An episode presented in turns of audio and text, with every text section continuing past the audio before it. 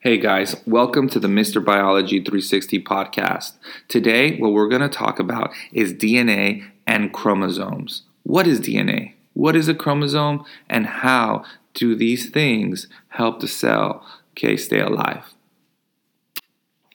Chapter 12, Section 2 Chromosomes and DNA Replication.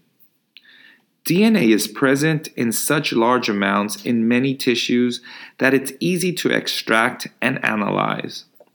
But where is DNA found in the cell? How is it organized? Where are the genes that Mendel described a century and a half ago?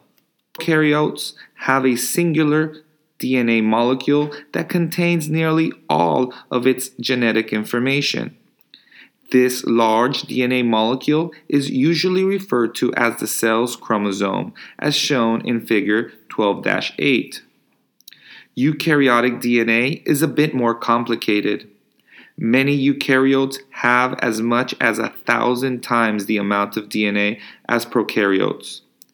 This DNA is not found free in the cytoplasm Eukaryotic DNA is generally located in the cell's nucleus in the form of a number of chromosomes. The number of chromosomes varies widely from one species to the next. For example, diploid human cells have 46 chromosomes. Drosophila cells have 8 chromosomes, and giant sequoia trees have 22 chromosomes. DNA length. DNA molecules are surprisingly long. The chromosome of the prokaryotic cell E. coli, which can live in the human colon, contains 4,639,221 base pairs. The length of such a DNA molecule is roughly 1.6 millimeters which doesn't sound like much until you think about the small size of a bacteria. To fit inside a typical bacteria, the DNA molecule must be folded into a space only one thousandth of its length. To get a rough idea of what this means, think of a large school backpack. Then imagine trying to pack a 300 meter length of rope into the backpack. Figure 12 9, which shows DNA spilling out of a ruptured bacteria, indicates how dramatically the DNA must be folded to fit within the cell.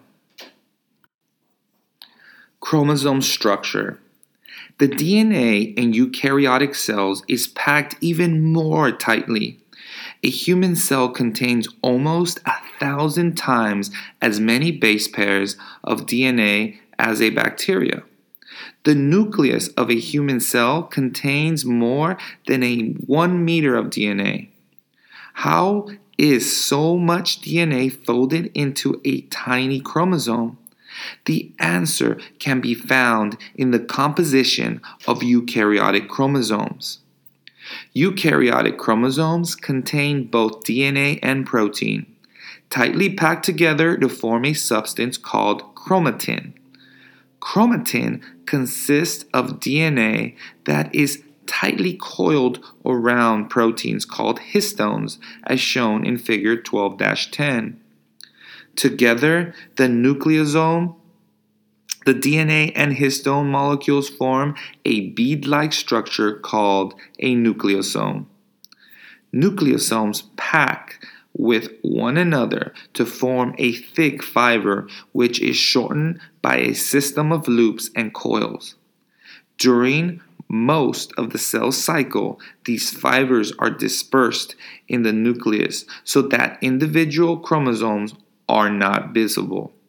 During mitosis, however, the fibers of each individual chromosome are drawn together, forming the tightly packed chromosome you can see through a light microscope in dividing cells.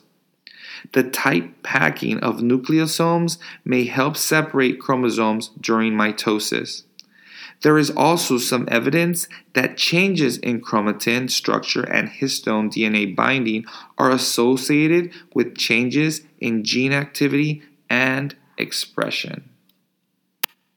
What do nucleosomes do? Nucleosomes seem to be able to fold enormous lengths of DNA into the tiny space available in the cell's nucleus. This is such an important function that the histone proteins themselves have changed very little during evolution, probably because mistakes in DNA folding could harm a cell's ability to reproduce.